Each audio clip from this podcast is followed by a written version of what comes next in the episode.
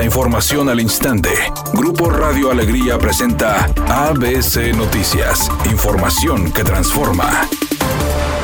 ¿Qué tal? Muy buenas tardes, esta es la información. El rostro de la presa de La Boca ha cambiado gracias a las lluvias, y es que de acuerdo al gobernador de Nuevo León, Samuel García, el paraje ya luce a un 61% de su capacidad. A través de sus distintas redes sociales, el emesista entregó un breve reporte de la actualidad de esta presa, ubicada en el municipio de Santiago, que ha sido una de las que mayor beneficio ha obtenido a raíz de los escurrimientos registrados en estos últimos días. El gobernador manifestó a la población que pronto verán los resultados en servicio de agua. Además, confió en que la crisis hídrica que atraviesa Nuevo León está cerca de llegar a su fin. Al mismo tiempo, invitó a la población a ahorrar el vital líquido y no abusar del servicio una vez reactivado.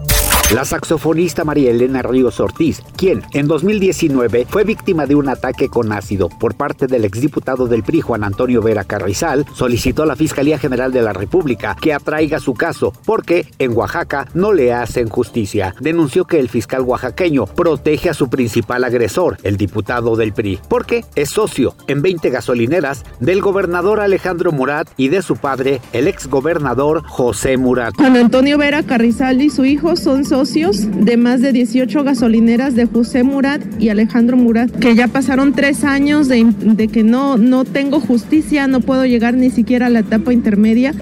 El fiscal de Oaxaca me lo dijo, que no quiere problemas con Alejandro Murat y con su papá.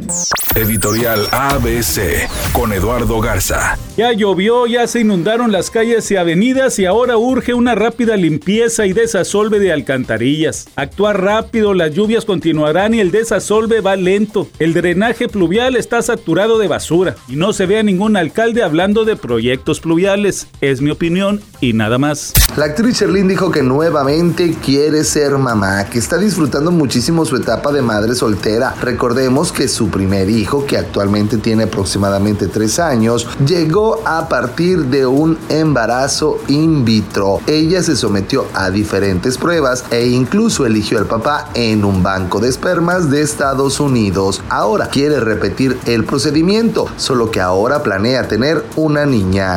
Temperatura del Monterrey 23 grados centígrados. ABC Noticias, información que transforma.